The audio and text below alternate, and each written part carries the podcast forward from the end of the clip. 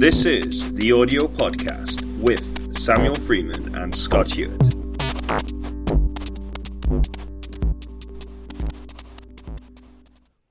It's Wednesday, the 17th of August, and you know what time that makes it? Audio podcast time! Woo-hoo! And I'm Sam Freeman, that was Scott Hewitt, and we also have... Adam Jansch. Hey! Hello, Adam. Who appeared in the car edition when we were driving home from that gig. That was your first appearance on the show, I believe. Indeed, that was. I am now sitting very comfortably in a studio with the lovely Scott, with the lovely Sam, and with a very lovely microphone. It is a very lovely microphone. It's incredibly shiny. It's fresh out of the box. The C12VR AKG. The AKG, yeah. So tube thing in there. I'd like to jump in straight away and say that this is an expensive microphone being used for completely the wrong job. Oh, yeah. Exactly. I mean, this is I just want to make that clear to everybody. Targeting right the MP3 here and everything. Yeah. Yep. It does look nice. It's green. Has a golden end to it. I'd like to invite you to contribute something more valuable than that observation. Well, it's being an expensive microphone, it plugs into its own little box, which has a dial which goes from Omni to Figure 8. And it's currently parked in the middle on cardioid. It's notched, so it's not infinitely adjustable between the two extremes, but in the middle is cardioid, which is the sensible setting for this. It comes in a little box with a crazy strap. It's quite a large box. And it's a very good box. I guess you put the kind of preamp control box thing. It's not really a preamp, but little power unit thing. It's the transformer. The transformer. That's the transformer. Yeah, that's what they call it. And it was very hard to put into the shock mount. It feels like it should stay there forever, basically. I personally like the way the transformer has this warning sticker on it, which warns you about a certain scenario not to do, which is kind of sensible, but it is a nice... Actually, I'm going to have to look at it again. What was...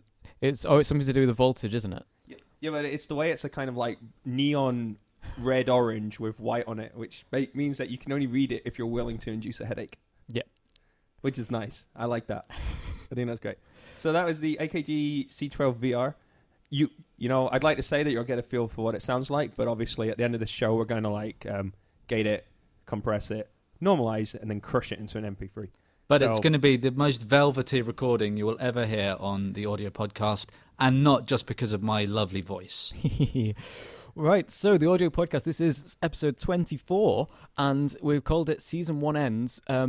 Because Season 1 ends? Yeah, we're going to have a couple of weeks off, and we'll be back in September. We're going to change the day to Monday, so we'll be back on Monday the 5th September. So tell all your friends. But don't stop listening now, because there is a show coming up. Well, let's get on with it then. All right, then let's go for it. News, and we have a new sound library, which keeping up the spirit of comedy sound libraries, which are potentially useful. And the comedy being somewhere in England, and this is North Country Rain HD. Nice sounds of rain. So 20 hours of raw rain recordings. Can I just ask, Sam? Did you say in England? Oh, I don't think these. Okay. The comedy is that it's England and we're talking about rain in summer or something like that. But these are not English rain recordings, no. That's true. Do you think that's an important part of the recording? The locality of it. Does rain in different parts of the country? Different parts of the world. Does it sound different? I don't know. Well, we could find out by taking exactly the same kit that these guys used and going out there. It's reasonably nice day today, though, so I don't think that's... We should get that on Kickstarter. We should see if people will pay for us to go around the world recording the sound of the rain to see if it's different in different places. I have my suspicions there will only be subtle differences and more likely going to be man-made environmental issues. And also, it seems kind of unusual to kind of aim a world round trip looking for the rainiest parts. I think people usually do such trips with alternative motives, with more sunny venues in place, maybe. But we can talk about the locality of rain, because on the website it does actually specifically say it's North Idaho. Mm-hmm. So to me that makes it seem like they think it's important that it's there. Whereas, I mean, I don't know. It's kind of cool. I do like there's some fairly ingenious waterproofing of microphones, or partial waterproofing of microphones. There's some pictures which are kind of cool. I spotted one of the titles here is Rain, Exterior, Water Dripping onto Wood or Concrete, Heavy Splats. Cool. Could they not remember which it was? Or maybe it was both. Maybe both are happening. Although they should have said and then. It's wood or concrete. It would be fantastic if the Wordful Quest came in this way. There'd be a medium rainfall and vegetation, plants with thunder. It's the shipping forecast. Okay. Sleet and heavy rain with thunderclap. That'd be eight. Like, and at exact time points. It's, I'm just talking rubbish. I'd like to apologise. Shall we move on? Well, shall we? Obviously, you can get the link. The link's up on wiki.theaudiopodcast. Okay. That'll take you to it. There's a video about how to make it. Yep. How they made it, so that's kind of cool. Yep. I just want to, before Adam loads the next video, it's a YouTube video, so please make sure your little computer is muted there. Oh, yeah, otherwise it plays. It's muted, Blair's but on, also I won't open it up. Okay. I'm going to let you guys talk about this one. So, this one is called The Making of Studio Drummer. Yeah, Native Instruments. Yeah, I haven't watched the whole video. I've watched the first. It's pretty fun. 40 seconds or so, and I was sold. I'm looking forward to seeing it. I'm going to watch it after the show, after we've recorded. Udo Mashoff. He's really enthusiastic, and he's got just in the first 20 seconds. There's some great lines. So, yeah, he just there's some great quotes there. They talk about some of the methodology and what they were hoping to achieve in making Studio Drummer. Talks about some of the solutions they're trying to get out. It's essentially, obviously, a sales device, isn't it, really? But I don't think it's anything wrong with that. He's having a great time. It's saying, like, when I see him talking there, he's having a great time. That's my main observation of the matter. Some good observation about his drumming. Okay, so this is Native Instruments who've posted this for their Studio Drummer. Yep. And I'm going to lead into the next story by saying we tried to get the Native Instruments equivalent to the Lion compatibility thing, which we're now moving to, and the updates of software and stuff. But I gave up really easily because I wanted to go on recording the show. And you had to like have a login to a page. It seemed it appeared to be asking me to log in, so I bailed. So that's my fail.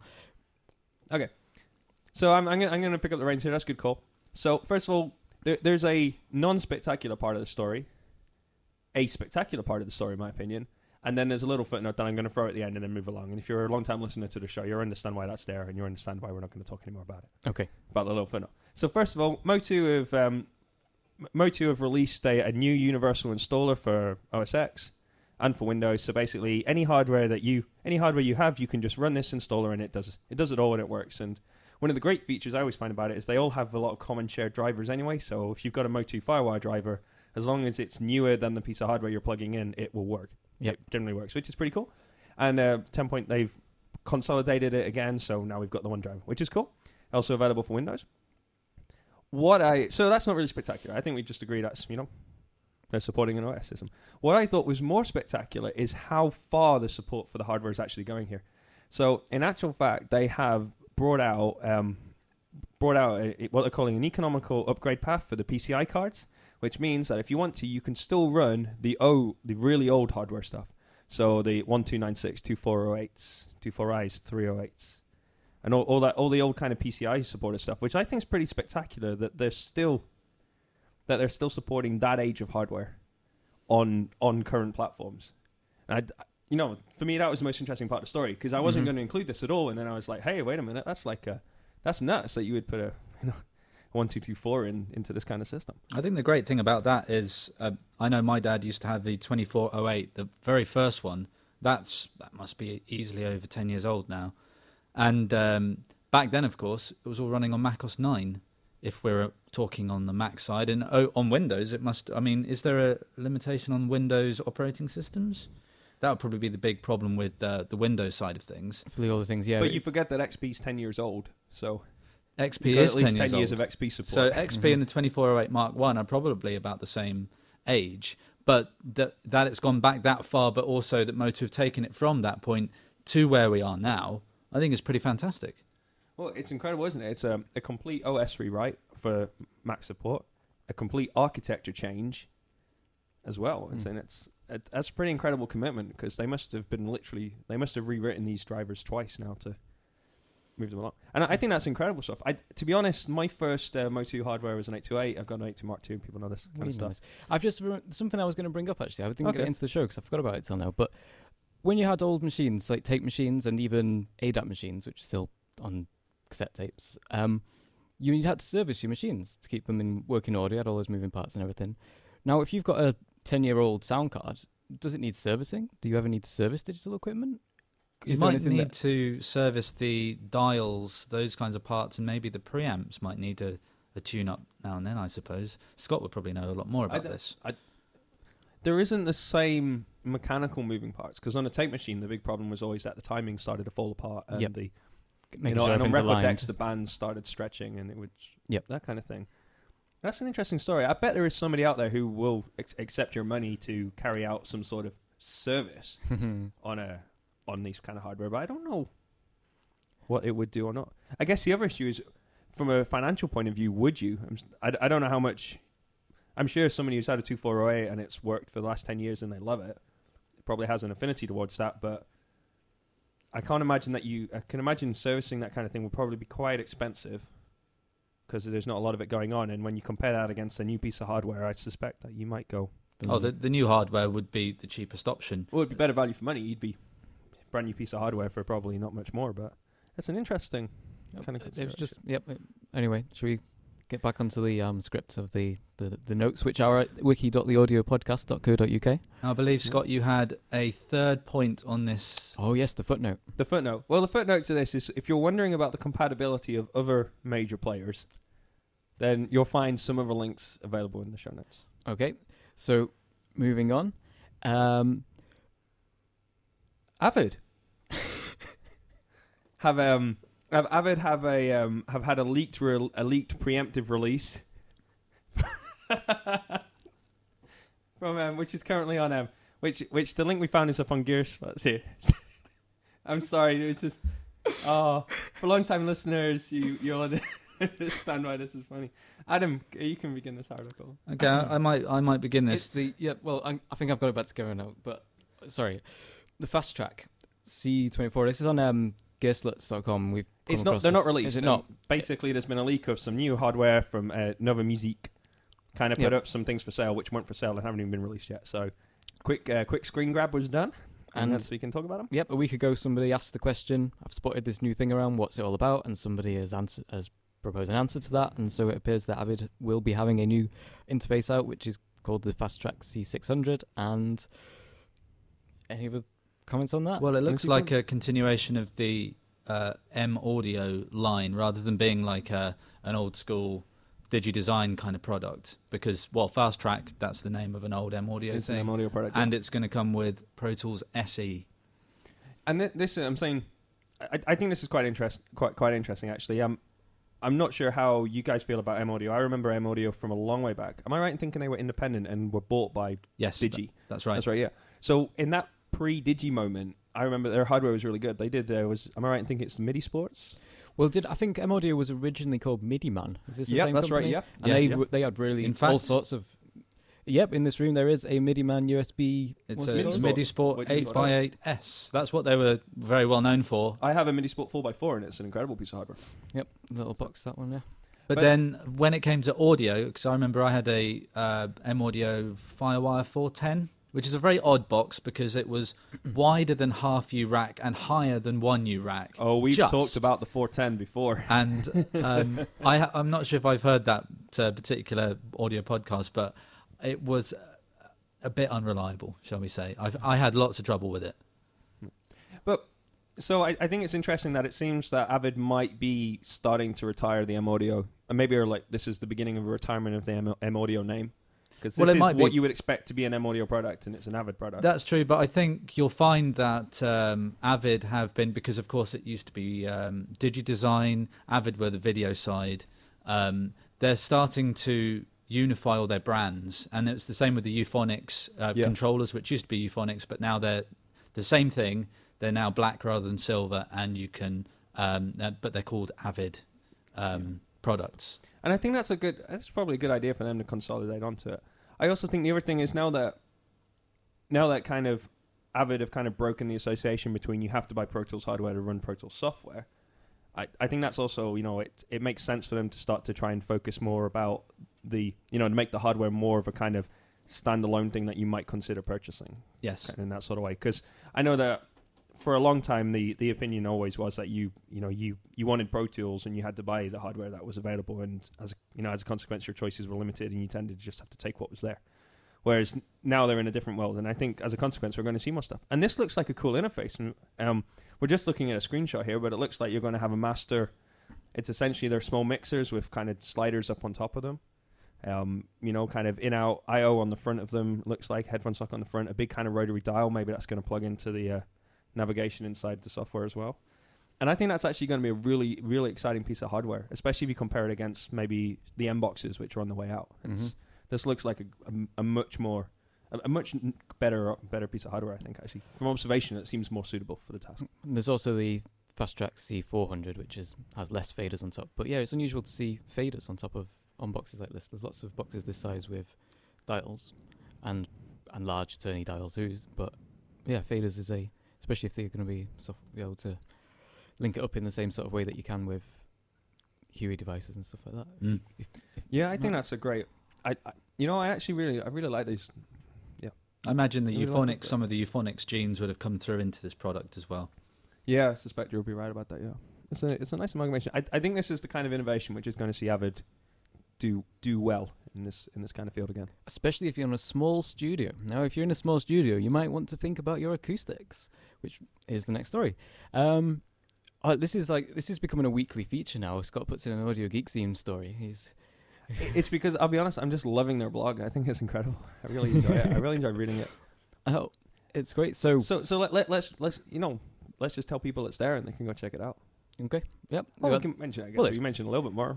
Well, it's called Fixing Small Studio Acoustic Problems. And I think it's great that they go into detail about stuff. So they talk about, you know, why you would have something like a room mode or there might be some flutter echo in your recordings. They talk about why it might be there and then what to look for in terms of solving the problems and then ways of solving the, you know, methods to treat the problem as well. I thought it was a really well written article. I really liked it. Okay. I think it perhaps doesn't go into, it goes into what the problems might be and how to fix them, but I think it might be easy for people. I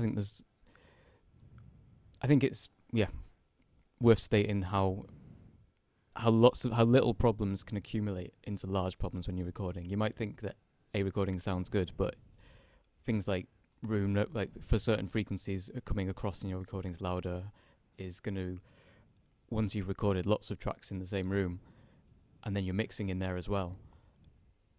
It can.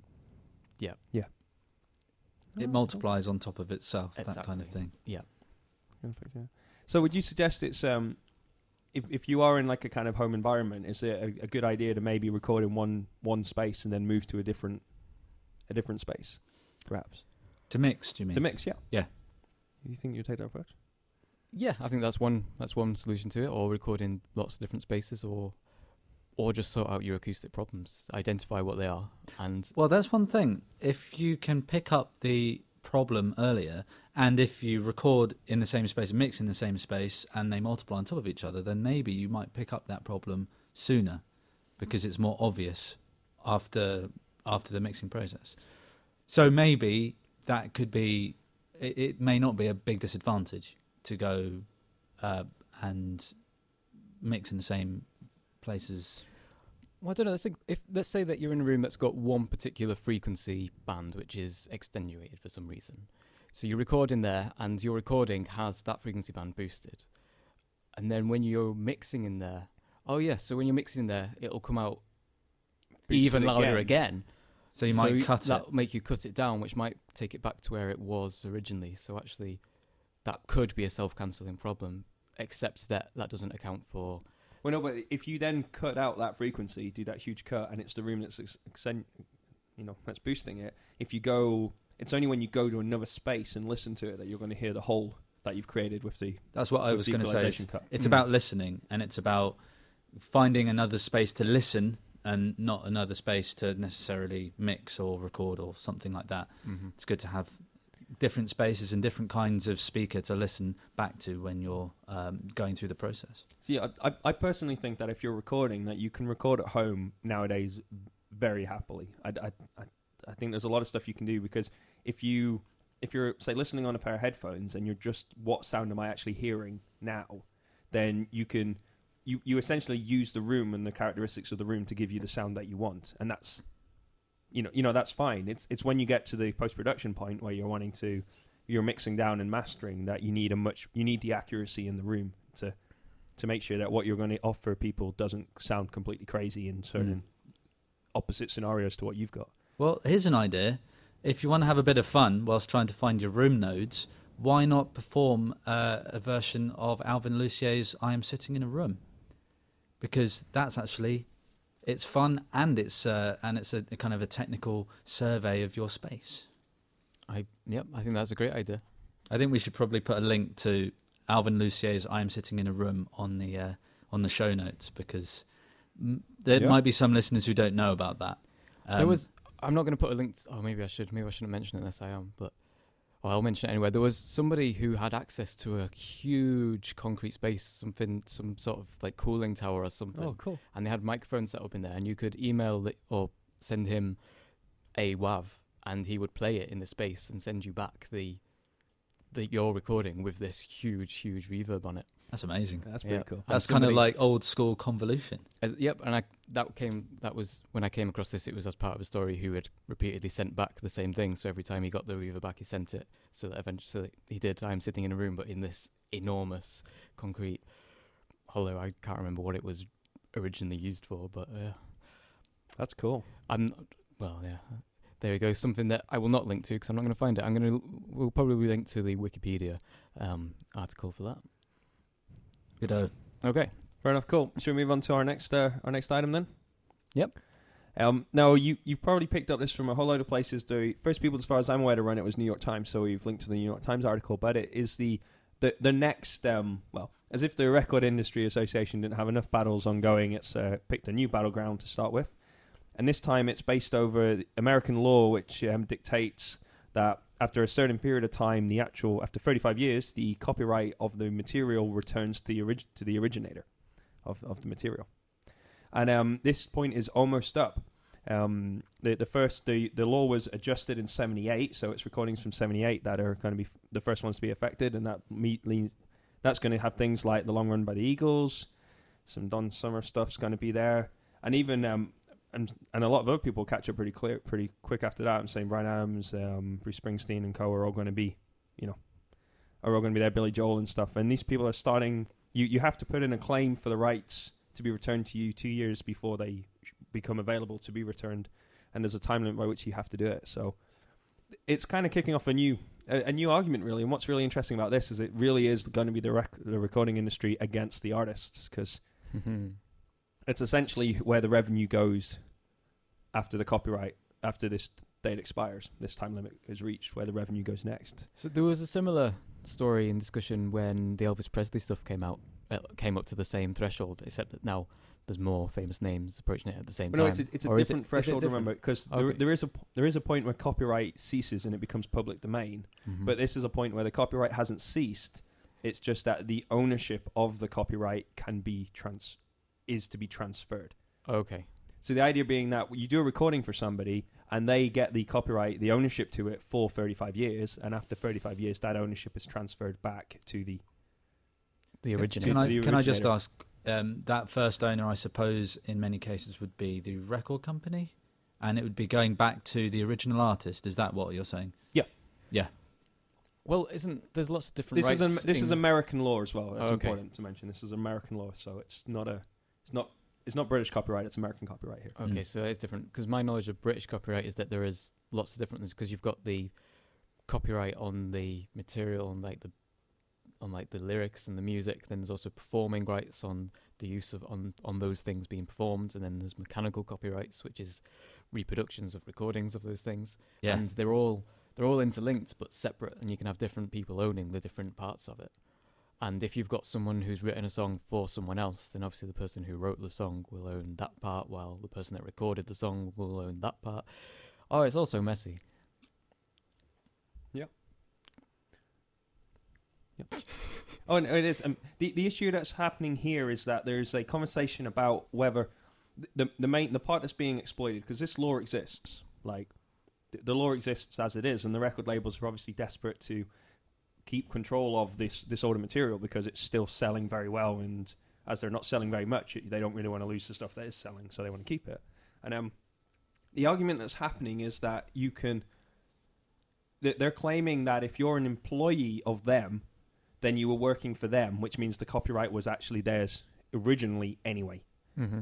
And as an employee of them, they get to keep the copyright forever. This 35-year thing doesn't occur because it's not like you're an independent person; you were an employee of them. You see. So for things like the mechanical copyrights and stuff like that, they're saying, well, we were paying an engineer to do this job, and he did that job, but that means we were paying him to work for us, and therefore what the output of his work is ours, and hence this is ours. Which, in that sense, makes sense. What they were saying, though, and we talked about it when we talked about how to owe $1 million after a record deal. Yeah. Remember when we talked about there, we talked about a lot about how the American industry works, and what they're saying is now that while the labels have always kind of ran this idea that we give you a cash advance that you pay us back, what they're now saying is that actually you're an employee of us, and therefore we don't have to return the copyright back to you. So they're trying to kind of play the game on both sides. So, and it's quite interesting. I'm saying obviously the cases will kind of simmer for the next 2 years or so until the moment where it happens, and then I suspect somebody will pursue it in some way, and it will see some tests in a court, I guess.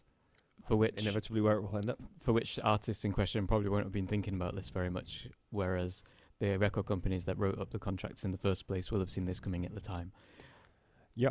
Well, not only that, the record companies already tried a preemptive step, and they tried to redeclare copy to. They tried to pass an amendment as a footnote to another piece of legislation that was I think was passed by one of the houses, but not by the other house. So it only just failed to make it, sort of thing. I think it's an interesting thing, though. It shows you just how kind of weird the whole kind of copyright issues are, maybe. And I think that's what I would say. I think there's a big case to look at other copyright options. And I'm glad that we've had involvement with CC Hits and people like that, because I think that's a much more sensible way to get the copyright, to manage copyright. And I think, this is just another example of where copyright's going to make a complete mess of a situation, because the businesses, I don't deny the businesses need to earn money to operate and exist, and they do that by selling a product which people buy, and artists need to earn money to live, which is fair enough, but the cake isn't being divided up in a way that both parties can probably fully operate in the way they want to operate, because there's loads of starving musicians out there, and there's loads of labels that are going bust, so there's obviously a major problem, and I personally think that rather than picking these fights, they should start to think about what next. Because, well, usually in these kinds of situations, it's the lawyers that get the best out of it, isn't it? Yes, I guess so. But we were talking about home recording. I'm saying is maybe the labels are just irrelevant now. I'm saying, do you just record at home, master in some sort of facility elsewhere, and then go from there? Maybe. Do you think that's I guess it's certainly an option which wasn't available even 15 years ago, even 10 years ago. Really. Well, maybe 10 years ago, but. I mean, we've only had recorded sound for 100 years or so, so it's all quite new in the consciousness, and it's taken this long. It's taken till the last 6 or 7 years for the whole copyright thing to be a widely thought about thing. So, Creative Commons may be the way to go. Well, we're talking about Creative Commons and home recording. Something that I bet everybody does in their home is listen to music. Mm-hmm. And the BBC ran an interesting article on Click this week, which was talking about why you might spend £1,000 on a pair of headphones. Have you ever spent £1,000 on a pair of headphones? No. My current headphones are a pair of 1970s vintage DD1s. It's the equivalent of basically strapping a speaker to each ear. They weigh a ton. It's quite fatiguing on the head, actually. Oh, I know these ones. They're basically, they look like two huge white domes sticking out the side of your head. There are photos of me on various social media sites. They're very stylish. They are very stylish. Really like I really like that one. If you ever have the opportunity to Skype me in person and see me, then you will actually see me wearing said headphones. I will use them to Skype. So. I have indeed seen this, just to let everybody out there know. Yeah, I think with headphones, I think it does. It makes sense to spend a little bit on headphones if you know you're going to need a certain feature, or you want comfort with good sound, these kinds of things, or you want extreme ruggedness. Did they say in the article which headphones are like over £1,000? Because I've never heard of that kind of expense for headphones. I don't remember reading somewhere in particular it was that much. So I do wonder if it's a bit of kind of, you know, editorial lining going a bit crazy. Well, but certainly it's true that you can see, you know, lots. You can get a very high price, you know, stuff like that. They talk about the kind of partnership deals that I've forgotten their name. And well, they say in the. I love the fact that these stories run. It's kind of, they make a big story about the story, but actually it's all just kind of like press releases from companies to raise awareness of their brands and so that you associate their brands with high quality. So maybe we shouldn't mention them here. I'll skip one. I think it's the stake in Beats Electronics, which are best known for high-end headphones. Apparently. Now I saw something about Beats Electronics being purchased by, was it a mobile phone company. That's correct. Yeah. This is this article. This is the article we're talking about. See. HTC.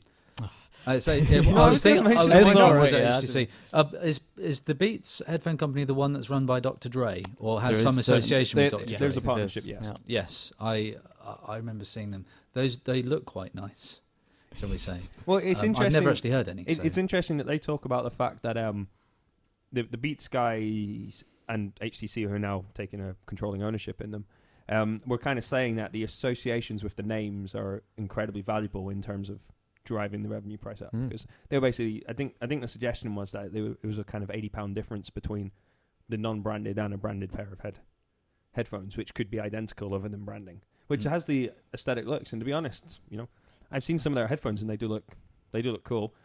As indicated by my choice of headphones, I really don't care what they look like, but you know. Yes, but you're not taking your huge headphones on the train or anything like that. No, I use them at home. Well, this brings the question, if you are on the train, what are you going to be listening to? Are you listening to an MP3? In which case, it's, well. You can hear the MP3 quality better.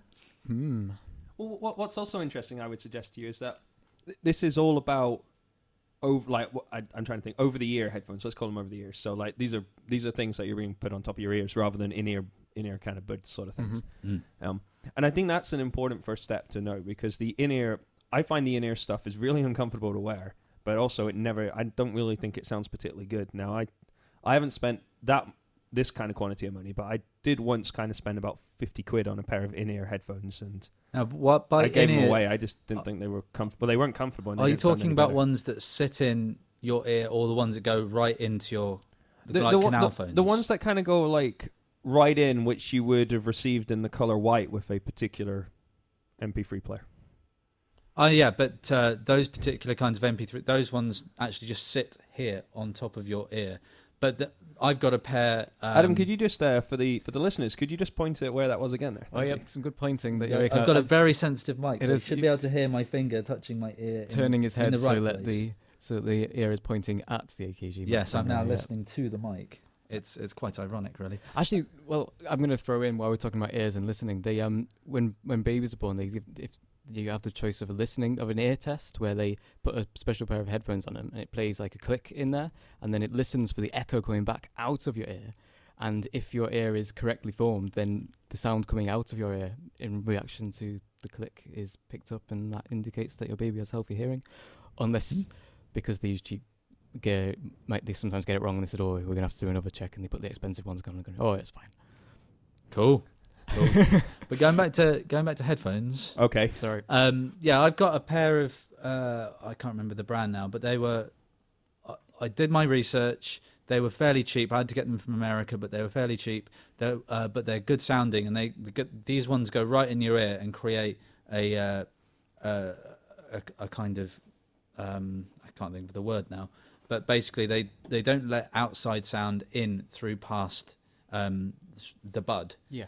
And with those can actually sound much better because you lower the volume of your MP3 player and it's not hitting the amps, hitting the limiters and sounding really horrible. But the white buds, those don't work the same. You have to actually turn them up more in loud situations, which is why they don't maybe sound as good in those situations. The last headphones I bought were ones that you're talking about, in-ear ones with the kind of rubber seal over it, which plugs into your ear canal. Now, I know which. I used to have a pair of those. IP2, AKG IP2. I didn't have a pair of those. They're in-ear monitors, so I think they're marketed mostly for on-stage use. If you had like a radio monitoring. A radio pack. Yeah. Those look very similar to Sennheiser CX300s, which I used to have. These have about minus 20 dB on other sounds going in. So, you know, which if you're on stage in a loud situation means you can hear your mix over what's actually or the racket around you. But it also means if you're on the bus, you can turn down the sound of the bus and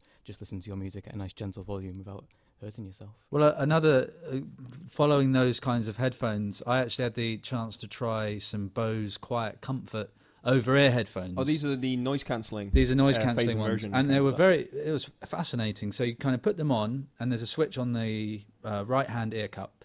And with it off, it's just like you're wearing a normal set of over-ear headphones. But when you switch it on, all of a sudden, bang! There's no bang. That's just that'd be awesome. That was an exclamation. I'm going to go into quiet mode. Click. Bang! And then your ear natural compression kicks in, and everything seems quieter. Just to let everyone know that actually doesn't happen. That was just me exclaiming the amazing kind of what happens. It makes everything sound like it's a lot further away. So everything in the recorded music? No, no. This is without music playing. This is just having the headphones on with nothing coming through.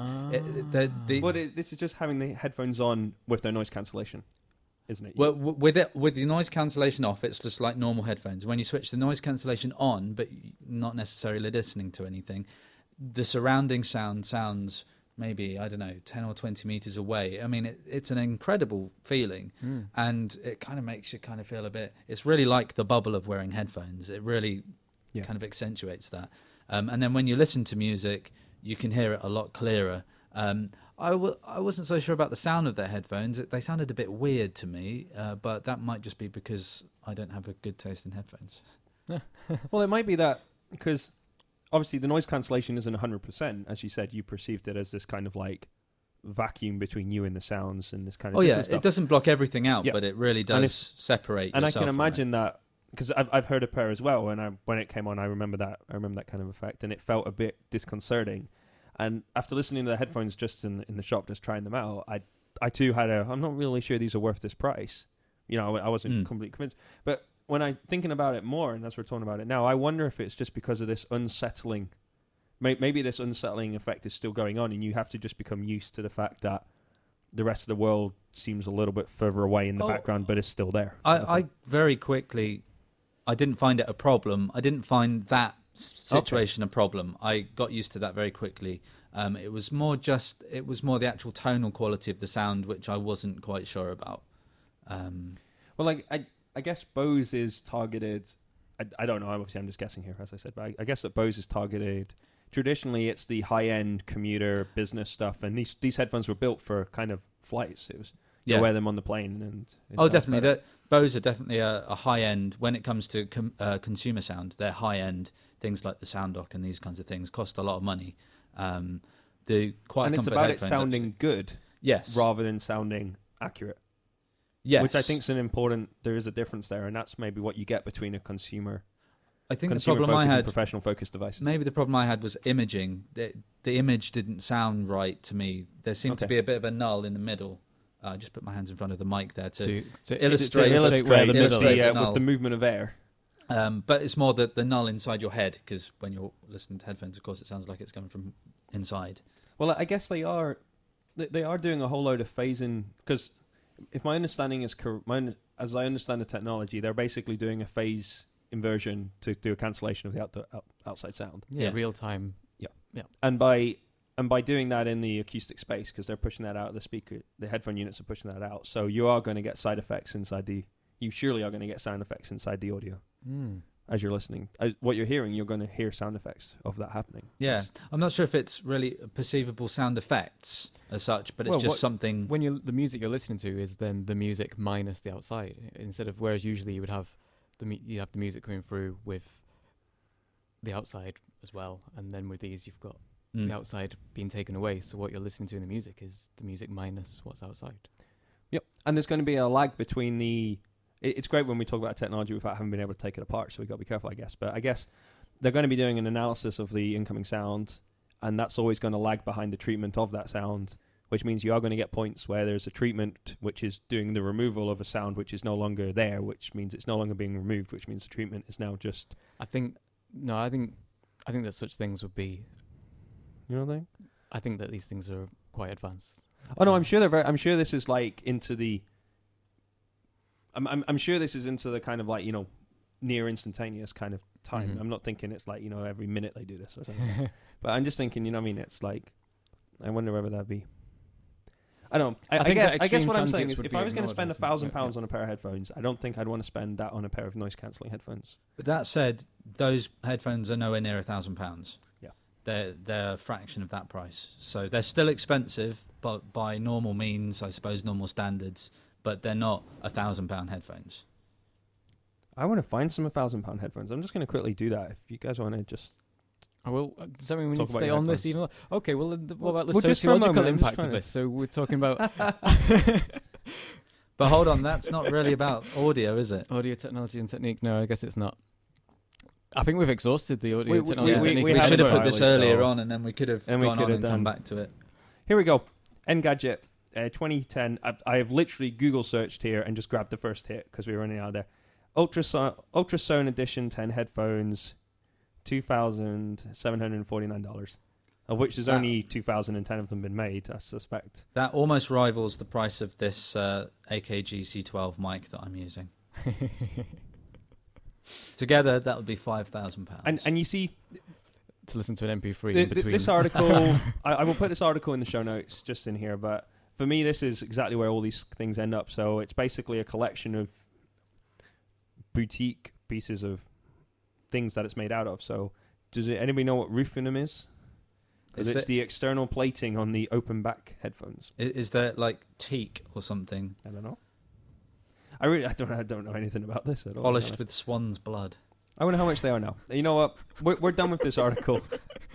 I'm going to put it in the show notes. You can go check it out. We'd love your opinion. If anybody out there has spent £1,000 on a pair of headphones, then I'd be really interested in hearing about it, actually, what your thoughts were. And I'm sure it was worthwhile. I don't think we're going to take the mick out of you because we went that week. We have one item of plunder this week. Let's get this. Let's just move on. So that's the news. That's what's happened in the past week that we found and chosen to talk about. And plunder is stuff which is just on the internet anyway. And actually, this is quite new, but I don't know the exact dates that it was released. There's recently being a new version of Euphonix, which is a graphical open source software sequencer thing. So. Have you seen this? I've been keeping an eye on this for the past couple of years, actually. Is that because it has spirals in it? Yeah. Well, it's because... Well, I suppose that's the shorthand for what I'm interested in, I suppose. Yeah. The release was 2011, so it's... Okay. June. Yeah. June was the last release. Linux, OS X, and Windows. So mm-hmm. That's pretty impressive for full support. That's open source in action, I guess, as a... It looks cool. It's based off the Xenoxis stuff. So actually, it's a good... We're giving people lots of good listening recommendations here, actually, as well. Yep. No, I'm Lucia. Now we're into Xenoxis. Sorry. Yeah, Xenoxis did a lot of stuff with... I think it's taken from the UPIC thing of his. But that's not what this is. This is... Sorry. It's taken sequencing in a different manner. So instead of having time going left to right and other stuff going up and down, you can use the space... in different ways. So it's kind of hard to describe. It's such a visual thing. It's really cool. I would go check this. I would recommend people go check this out. I've had a little play with it. It's kind of fun. The sequencer part of it, it actually responds to us. It responds and transmits OSC. So if you've got some other synthesis engine or something like that, there's some examples of them working with processing. Then you can actually use this to trigger events in the other languages. It's a really interesting project. It's open. I'm right in thinking it's open source. It is open source. Yeah, it is. Yeah, yes, I thought so. Yeah. It's open source, but it's also they've built in extensibility, so you can do some JavaScript. It takes JavaScript in there as well if you want to do stuff. And so you can script stuff in. And it connects via Open Sound Control. Yeah. So that's very interesting for all of the Max heads, Super Collider heads. Does Chuck work with OSC? Yeah, it does. Yeah. Yeah, it's pretty cool. Yep. And they have a kind of a forward idea as well as to where they're going. So at the moment it does, you can do video and audio stuff with it. You can also link it up to an Arduino, but they're planning on supporting other kind of controller hardware, MIDI controllers and stuff like that as well pretty soon. So I thought this was a cool little thing actually. Yep. Which is ace. And as we were away for 2 weeks or whatever. Now this is a great thing to go power play with if you're, you know, for sure. If you're like, what am I going to do with my time for 2 weeks? Well, if you're in a place where you could play with something, why not play with something instead? Yeah. Actually, that brings us on. No, I don't know if we. Yeah. No, it's okay. I think I noticed something which was missing this week. If I mention it, then it wouldn't be missing. It would be there because I've said that it's not there. So I won't say it's there. So it is missing. I wonder if this is the same thing, though. Are you talking about kind of playing with something until the show starts back? Maybe. I don't know. I'm going to mention it anyway. Okay. Just for fun. But we're at the end of the show. Yes. Essentially. Okay, so we're at the end of the show. Final thing I'm going to quickly mention is that starting in September, there is the Creative Pact. Oh, yes. On the 1st of September. So, Creative Pact is hosted by the Inclusive Improv, which I have some involvement with. By fluke. Actually, yeah, we weren't going to mention this all. By fluke, we have the 2010 convener, Adam Jansch. Hello. Woohoo! Is still here. Though I say, actually, I had very much help from Scott and Sam and from others last year getting this running. But I can't really be part of it this year because I'm writing up my PhD. So that's okay. So.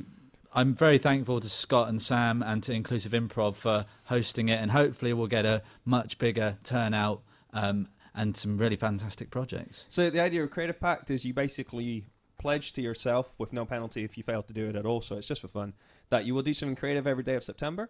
And there's people from all sorts of walks of life doing stuff, photographers, writers, programmers, musicians, do things, and you basically put it online. You have a blog and you just put the blog item up there. And I would recommend to anybody listening to the show, get involved. Do something, and it is such an incredible way to learn something. Like, if you do 30 minutes, and even if you decide you're just going to, I don't know, remix a tune you've already recorded and do 31 remixes of it over the course of September, I can guarantee you that you will know your door a lot better at the end of that session. And try and push yourself. Try and do things that maybe you haven't done before with that piece of software or with that technique or whatever you're doing, and just regularly document it up on your blog. We'll link it to the Creative Pact main website, so everyone else can see how everything's going, basically. And the excuse that, oh, I don't have time to do this, that, or the other, it doesn't count for this month, because there's never time to do everything you want to do. Exactly. So that's what the Creative Pact's for. It's to get you out of that complacency, out of saying, oh, I would learn Super Collider, but I don't have time. Well, this is the reason to do it, and you have a network of other people doing the same thing, trying to push forward their creativity. It's like a kind of means to do that, really. That's the idea. Cool. That's awesome. So thank you for mentioning that. I would have totally forgotten. Yep. And if you want to see some examples of what happened last year, then Creative Pact 2010, stick that on Google and it'll pop up. And it's new on the show notes as well. And it's on the show notes at wiki.theaudiopodcast.co.uk. Excellent. If you're listening on the page, don't forget to subscribe. I think we should get a Twitter account for Creative Pact as well, but that's something we'll sort out later. Yeah. So that brings us to the end of it. This was episode 24. Season 1 ends. Season 1 does indeed end. We'd like to thank you for listening. Thank you. We'd like to thank you for subscribing. I hope you've enjoyed it. We really do welcome any sort of comments and feedback you've got. Feel free to Twitter us, email us, deface the wiki, I guess, if you really are annoyed by us. But, well, if you deface it, we'll just return it back to how it was. So it'd be, you know. But anyway, if you wanted to, you could do, I guess. We will be back September the 5th, Monday. Yeah, Monday, September the 5th. We're moving to Monday just because of other commitments that the On Time Production House has, so it makes sense for us to move to Monday. You know what? I'm gonna throw us in the deep end here, and we're gonna try and kind of offer some more live involvement with the shows as we make them. Yep. Okay. That's part of the Monday. So if you stay tuned, we'll offer up a Google Hangout or a Ustream or something like that link as well. And you can enjoy the show in real time and answer the questions and get involved, because that'd be more fun. And if anyone wants to get in touch with me, I'll give you guys Scott's and Sam's mobile numbers so you can text them direct in the show. Nice. Yay. Our phones are off. Yeah, my phone is off. Every time we do a show, they're off. They just don't answer. Ah, well, then... my plan is scuppered. It's a travesty. Google Hangout will have to be. Cool. Well, Adam, thank you very much for, in a completely unplanned way of guesting in. Great to have you. Thank you for having me today. I was literally just here half an hour before the start of the show, and they said, do you want to come in and guess? I was like, yeah, all right. That's cool. Sam, I've enjoyed our previous 24 episodes. Of which I've been in 22 of, I think. Pretty much so. It's been a pretty awesome record. Thank you very much for the season. It's been awesome. I'm Scott Hewitt, and this is the end of season 1 of The Audio Podcast.